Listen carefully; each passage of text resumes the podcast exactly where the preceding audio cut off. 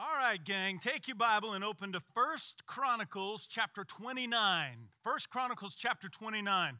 Following the 5 books of law in the Old Testament, begin 13 books of history, and 6 of them are back-to-back. 1 and 2 Samuel, 1 and 2 Kings, and then 1 and 2 Chronicles. Go to chapter 29. I've told you this before, but Thanksgiving is my absolute, hands-down favorite holiday of the year. Now, when I was a child, like many of you, it was all about Christmas. I guess that's the case for most kids. But as I've gotten older, now it's all about Thanksgiving. Today, I'm going to tell you why. It's not just because of a long weekend. There's football from Thursday to Sunday. That's fantastic. You get your whole family together and you enjoy a first-class meal. That's fantastic. It's not nearly as hectic. You're not nearly as anxious about Thanksgiving as you are Christmas. But the real reason that Thanksgiving has come to mean so much more to me today than it used to is because of the ideas of thanksgiving and praise. We're going to talk about that today, thanksgiving and praise. I read where a second grader was given an assignment to write a report on the origin of Thanksgiving. Now, the second grader's family, they were church-going people, they were God-fearing people, and they loved Jesus with all their heart. And the dad was a little concerned about this because the dad knew that the school had a pretty strong prohibition against blending religion and education. So they thought about it for a long time, and they talked about it, father and son, until finally the little second grade boy came up with this. The Pilgrims came here from England seeking freedom of you-know-what. When they landed, they gave thanks to you-know-who. Because of them, we can worship each Sunday, you know where. That wasn't all that funny in the first service either. I read about another little boy who was asked to give thanks over the Thanksgiving meal. His mother had slaved all morning long. She had worked on that bird, but unfortunately, as some of us have experienced, it just didn't turn out. It didn't smell all that good. It didn't look all that good. She was hoping that the taste would overpower the previous. So the mother asked the son, give thanks for the meal. The boy resisted, no, Mama. Dad gave him one of those fatherly looks. The little boy looked straight at the turkey. Then the little boy bowed his head and folded his hands, and he said, Lord, I don't like the looks of it, but I'll thank you and eat it anyway. I am responsible for cooking the turkey at our family gathering every year, and I got to be honest with you, it makes me a little bit nervous. I'm not a chef. I'm barely a cook. I do it on the green egg. It's a combination of smoking and baking. It usually turns out pretty good, but not nearly as good as I would wish. Thanksgiving is our subject today, but I don't know if you've recognized this.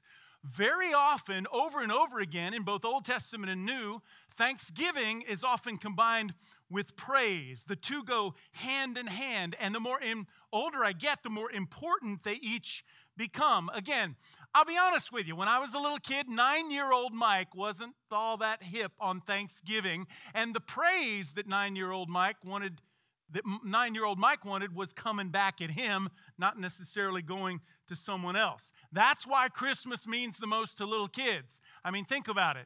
I'm 9 years old. I can pull out the Sears Wish Book. You remember that?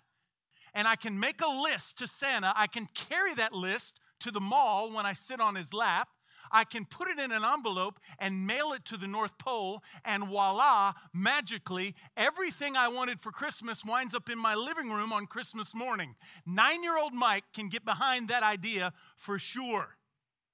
But now I see things differently. You probably do too.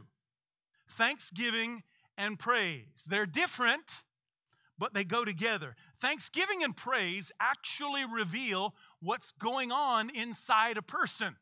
So look, here's the main idea today. I put it in the program. I'll put it on the screen. Praise is an expression of who God is. That's what praise is.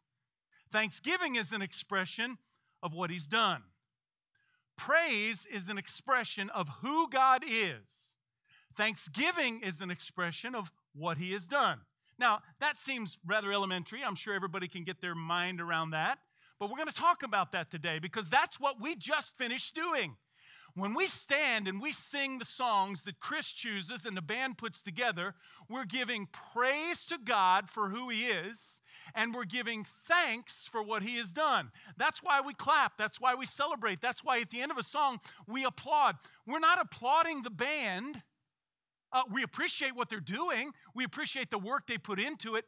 Maybe if you've ever been to kind of an old school church and you finish singing, you know, a hymn, Bringing in the Sheaves, and at the very end of that song, someone in the crowd says, amen, amen, amen.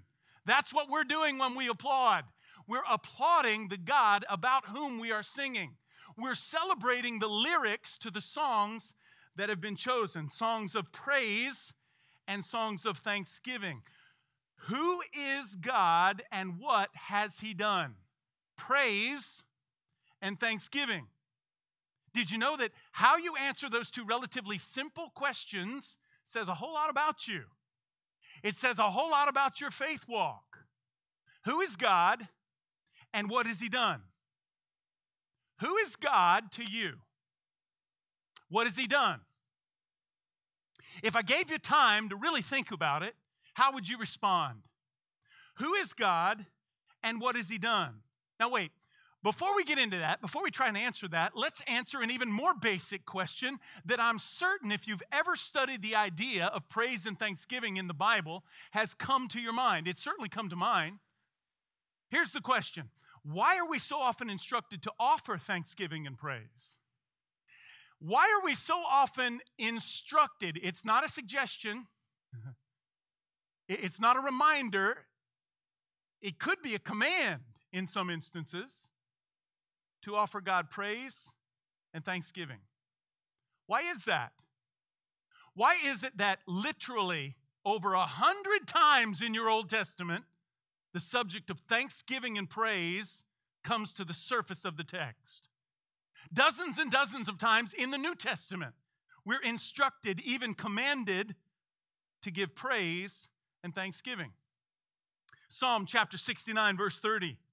I will praise God's name in song and glorify Him with thanksgiving. Psalm 95, verse 2. Let us come before Him with thanksgiving and extol or praise Him with music and song. Psalm 100, verse 4. Enter His gates with thanksgiving and His courts with praise. Give thanks to Him and praise His name. Those are just 3 examples of 100 or more in the Old Testament. It took me about 5 minutes to put that together using the resource tools I have in my office. You can do the same. Why is it so important? Those statements are echoed throughout both Old and New Testament.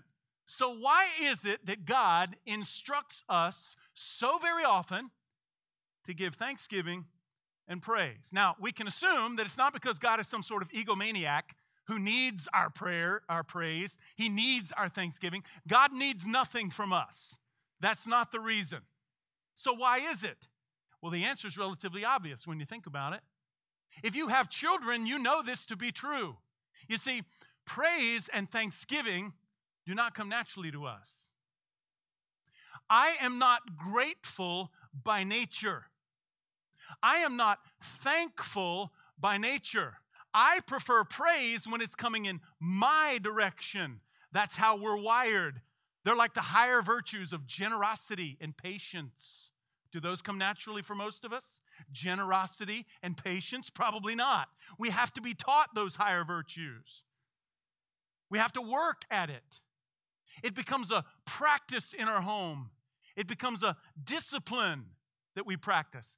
Parents, you probably never had to sit your child down and teach them how to be selfish or teach them how to be impatient with their little brother or sister, right?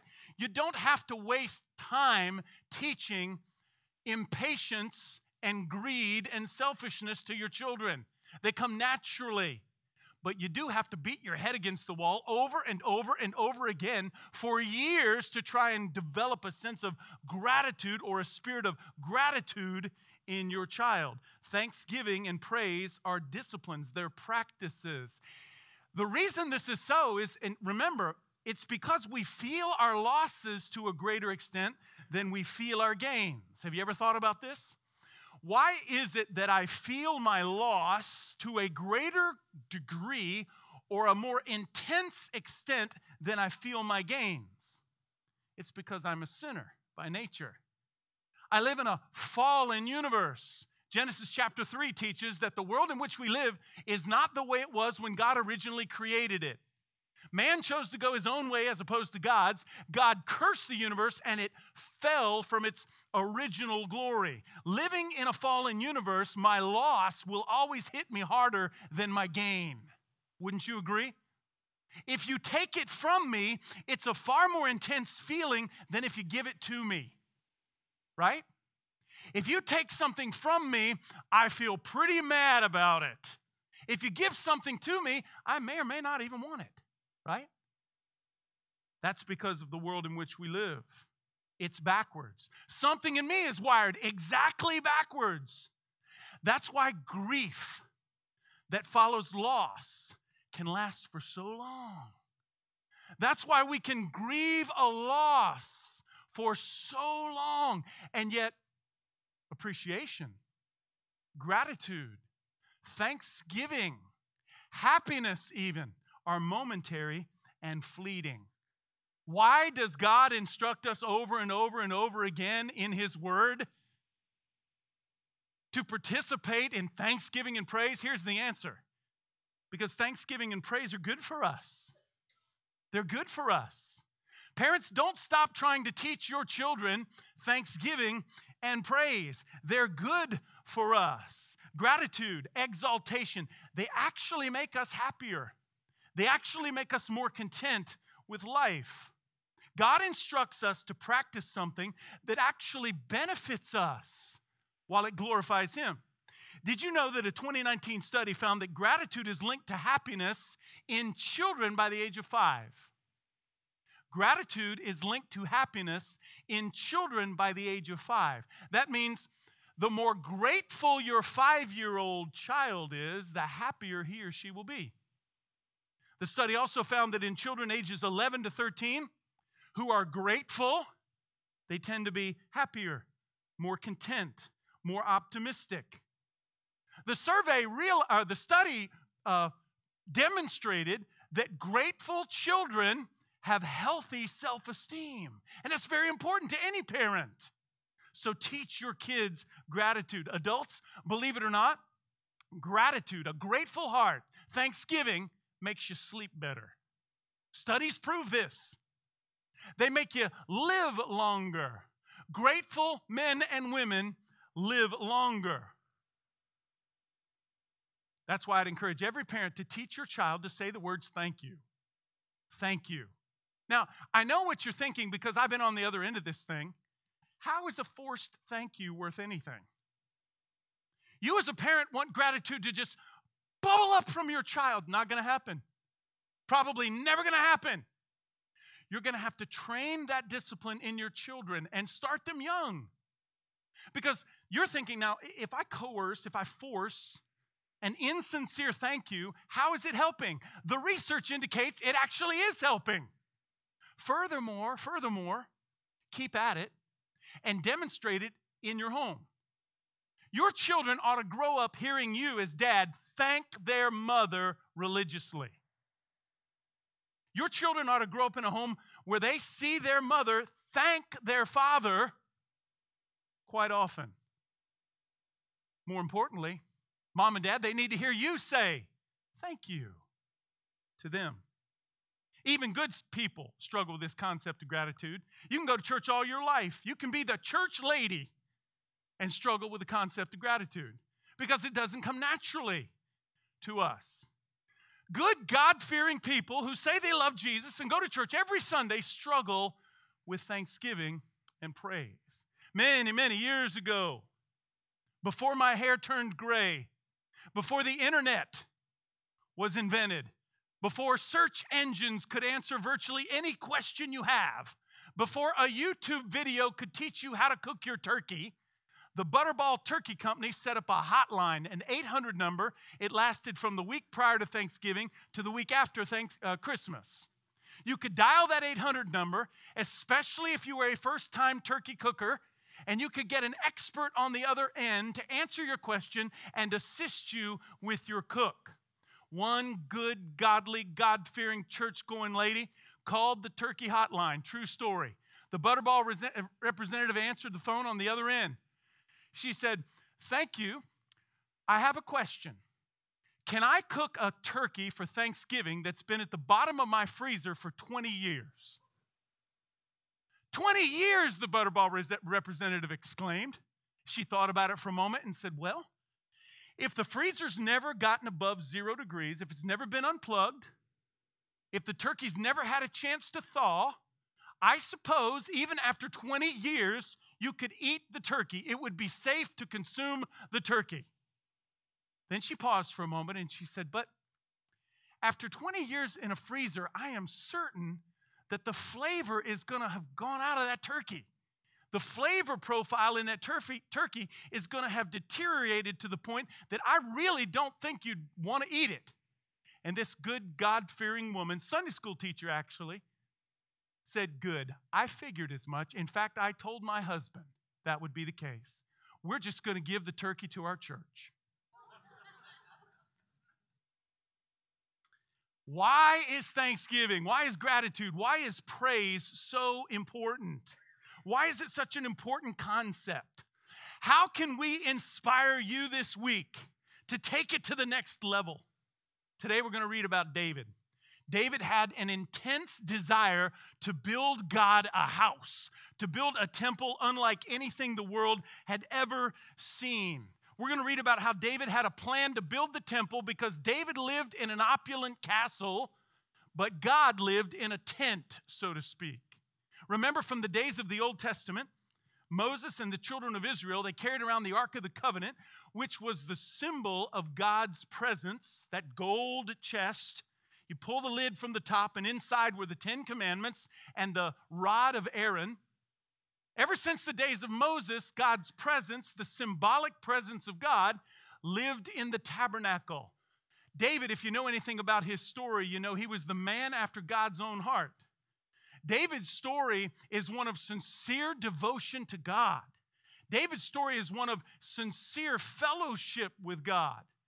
David's story is also one of frustration because, as I said, David lived in an opulent castle, a kingdom, a palace, and God lived in a tent.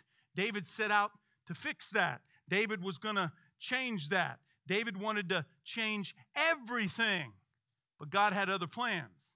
Even though David had resolved himself to do something about this, David was going to build the temple like no other place in the world had ever seen. God, according to 1 Chronicles chapter 22 and verse 8, had other plans. God didn't want David to build the temple. God wanted David's son, Solomon, to build the temple, and here's why. Because you have shed much blood and have fought many wars, the Bible says. You are not to build a house for my name because you have shed much blood on the earth in my sight. You see, David's military prowess, he was a great leader of men. His armies had been devastating against the enemies of God. This was now working against him. So God chose David's son Solomon instead. God wanted a man of peace, a king of peace, not a king of war, to build his house. According to Isaiah 56 and verse 7, God said, "I want my house to be a house of prayer for all nations." Now, in 1 Chronicles chapter 29, David's at the end of his reign. His time is very limited. His son Solomon is going to follow him. David, since he knows he can't build the temple, is going to make all the preparations for his son and the building of the temple. Chapter 29 explains this. This is going to be a massive, massive undertaking. The first 9 verses of 1 Chronicles 29 reveal that David has gathered all of the building materials and he's prepared them for the building of the temple. He's got all the special kinds of wood. They're all separated and stacked to be used by Solomon. He's got all the stonework. He's got all the iron. He's got all the gold and the silver and the precious stones. David even dipped heavily into his own personal wealth to provide for the building of the temple. Early in chapter 29, you'd be shocked as you read the amount of his own personal fortune as king that he gave to build God's temple. Then he turns his sights on the elders and the leaders in Israel, and he challenges them to take this process seriously. He challenges them to double down on their commitment. It's chapter 29 in the end of verse 5. David says to the assembly, "Now, who is willing to consecrate themselves to the Lord today?" Now, you and I, in our skepticism of the 21st century, may assume this is some kind of fundraising ploy, but David is not simply trying to get them to give money toward the project. David probably already had plenty of money, as I said, in preparation to build the temple. It wasn't so much a fundraiser as it was a call to spiritual commitment. You're going to notice that as they consecrate themselves. Now, what does that mean? When you consecrate yourselves, we might say when you rededicate yourself or when you recommit yourself. What it really is a doubling down on your spiritual intention to honor God. I am going to honor God. Consecrate yourself. It narrows your focus in life. But you'll notice in the text, after they consecrated themselves, they doubled down, they gave, and they gave generously. There's a principle here. Often as we grow in our faith, often as we get more serious about our relationship with God, often as our focus in this life narrows and our priorities shift, the more serious we become about our faith, the more generous we become with our resources. More on that in a minute. Here in chapter 29, David is addressing the whole assembly of the elders of Israel. I want you to listen to his sincerity. I want you to hear his passion. I want you to notice the priority that the king places on answering those two questions. Who is God? And what has he done?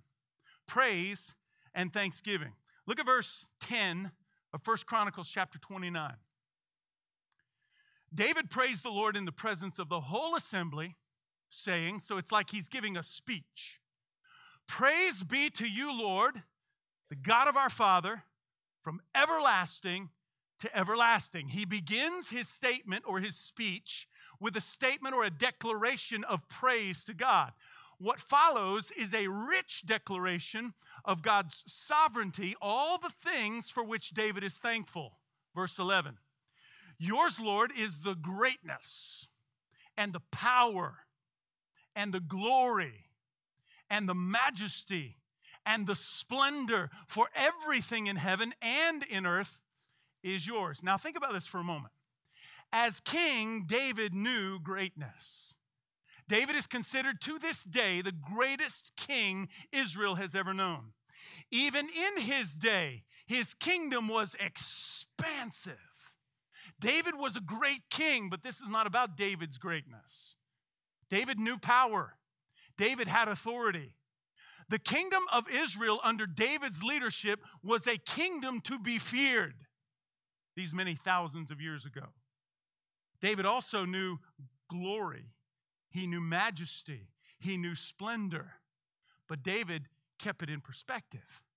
David knew that compared to God's greatness, compared to God's power, his authority, his strength, his greatness, David was a very, very small person. David was a very, very tiny individual. For everything in heaven and everything in earth is yours. End of verse 11. Yours, Lord, is the kingdom. And you are exalted as head over all. Incidentally, every one of these ideas in this passage that is communicated or attributed to God the Father in the New Testament is attributed to Jesus. They're one and the same. Verse number 12. Wealth and honor come from you. You are the ruler of all things. In your hands are strength and power to exalt and give strength to all. David knows that every good gift in the world came from God. Everything good about planet Earth comes from God.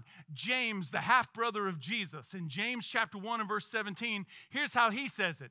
Every good and perfect gift comes down from the Father of heavenly lights as a gift. Verse 13, now, our God, we give you thanks and we praise your glorious name. There they are. Praise and thanksgiving. One focuses on who God is. The other focuses on what he has done. That's our main idea today, so I don't think it's a problem to repeat it. Here it is once again. Praise is an expression of who God is. Gratitude or thanksgiving is an expression of what he's done.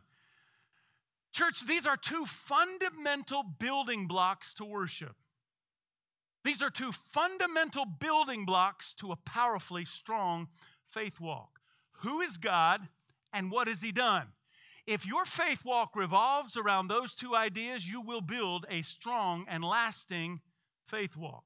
Gratitude and praise build a strong faith walk. Here's why. 4 quick things. I put them in the program and I'll quit.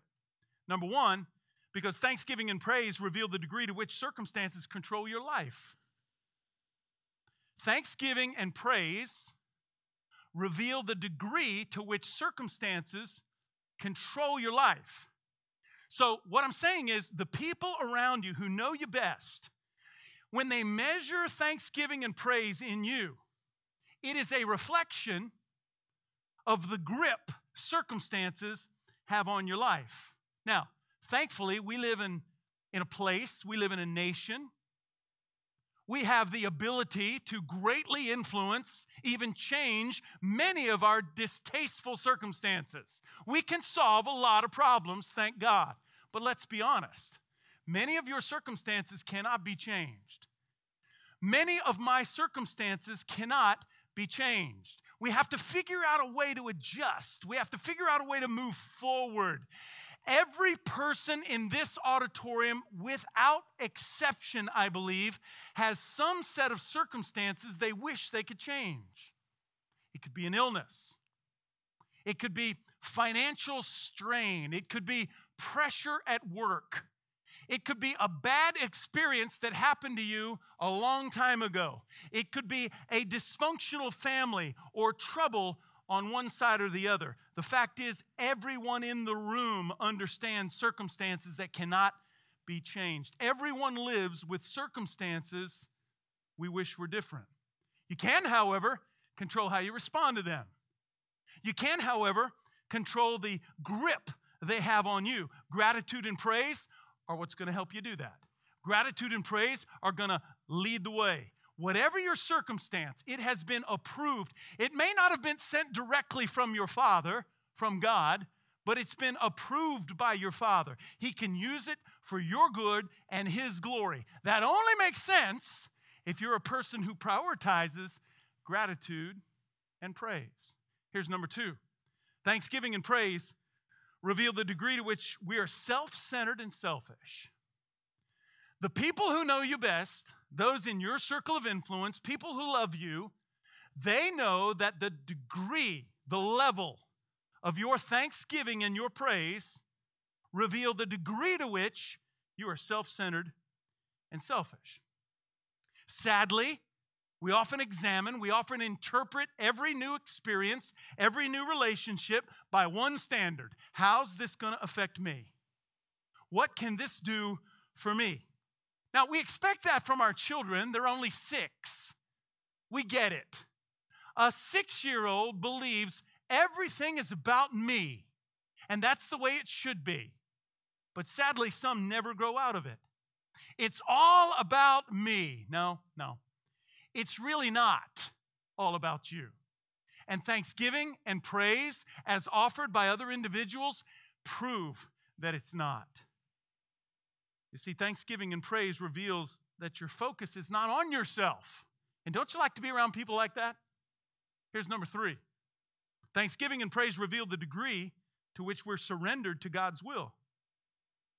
Thanksgiving and praise, the amount of thanksgiving and praise in your worship, in your faith walk, they reveal the degree to which you're surrendered to God's plan. Look, I'm not saying it's easy, because it's not. We are actually instructed in this book to give thanks and praise God for difficult circumstances. Paul said, give thanks in all things. James says that difficult situations and circumstances are actually a good thing, and we ought to be grateful for them in James chapter 1. Now, I realize that many of us know Romans 8:28. We know the promise of 8:28. Paul wrote, we know that God has promised to work all things together for our good. We know that to be the case. The fact is, we don't believe it all the time. We've got a better plan. We know better. In this circumstance, God, I know better. I've got a better plan. My plan is faster. My plan's more convenient. My plan doesn't cost quite as much. My plan is easier. People who express gratitude, people who celebrate in praise, are people who are surrendered to God's plan. Thanksgiving and praise reveal a spirit that accepts what God sends, what He permits, because we're surrendered to His will. We know that ultimately His plan is best, and that's what we're saying when we give thanks, when we offer praise. And the last thing, number 4, thanksgiving and praise reveal the degree to which we understand what truly matters in life. The more grateful you are, the more praise you offer, the more you reveal that you get it. You understand that certain things matter in this life and certain things don't. You understand what truly matters most. The things that matter most in life are not things that are temporary. They're things that are eternal. They're not things that are here today and perhaps gone tomorrow. They're things that last forever. It is so easy, and I'm as guilty as anybody, to get wrapped up in the things that don't really matter, temporal things, while ignoring eternal things. Jesus taught us in Luke chapter 12 that the goal in life is breathtakingly simple. The goal in life, according to Jesus, is to be rich toward God, not rich toward ourselves. To be rich toward God, not rich toward ourselves. Many things that matter here, many things that are so important here, they won't matter there. They're not going to matter. They're not even going to exist. And the fact is, I have a choice. You have a choice. We get to choose. I can put my time and my money and my energy and my resources into things that make me rich toward myself, things that are here for a time, but then they're gone forever. Or I can invest my time and my resources, my money, my energy into things that live beyond me, things that matter there, things that are eternal. Thanksgiving and praise demonstrate your understanding of that reality. Look, I told you earlier that David is known as the man after God's own heart, the greatest king Israel has ever known, not because of his military might, but because of his heart after God. David is called that because David understood the value of thanksgiving and praise. If you ask David, King David, who is God? He could tell you. He could tell you. He wouldn't hem-haw his way around sort of an aw shucks answer. Pastor, I don't know much about the Bible. That's not how David would answer. If you ask King David, King, tell me about God. He could tell you. This is why God is so great. And if you ask David, what has he done? He probably had a list. Look. Thanksgiving and praise, they reveal our spiritual health. They're like a thermometer. They're like that little button on your turkey, boing, that pops when it's done. This week when you sit down with your family and you're going to give thanks, I'm challenging you to truly give thanks. Work at developing these two fundamental building blocks that grow into a strong faith walk. Remember, why does God instruct us to give praise and thanksgiving? Answer, because they're good for us. I want to end the service by giving you a little bit of time. In a moment, we're going to bow our heads, and I'm going to read the beginning of a statement, and then I'm going to let you fill in the blank in the privacy of your own seat, right where you are. And then after we do that twice, I'll close in prayer. Would you bow your heads with me? Here's the first statement. This is you and God time. God, I praise you because I know that you are blank. God, I praise you because I know that you are blank.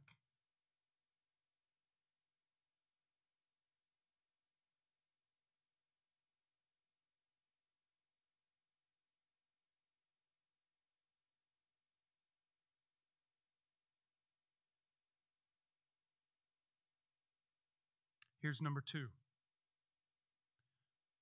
Father, I am thankful to you because blank.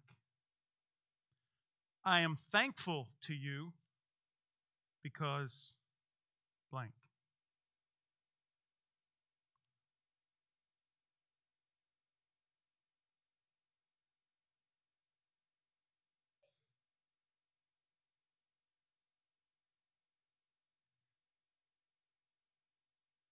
Father, we are struck by the intensity of David's words in this passage.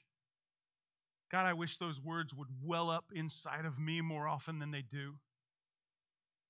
Father, remind us this week of all weeks of the importance of thanksgiving and praise. It is in the name of your Son we pray these things, for whom we are eternally grateful and hope to praise. Christ Jesus. Amen. God bless you, Grace Community Church. I hope you have a wonderful Thanksgiving. I'll see you next time.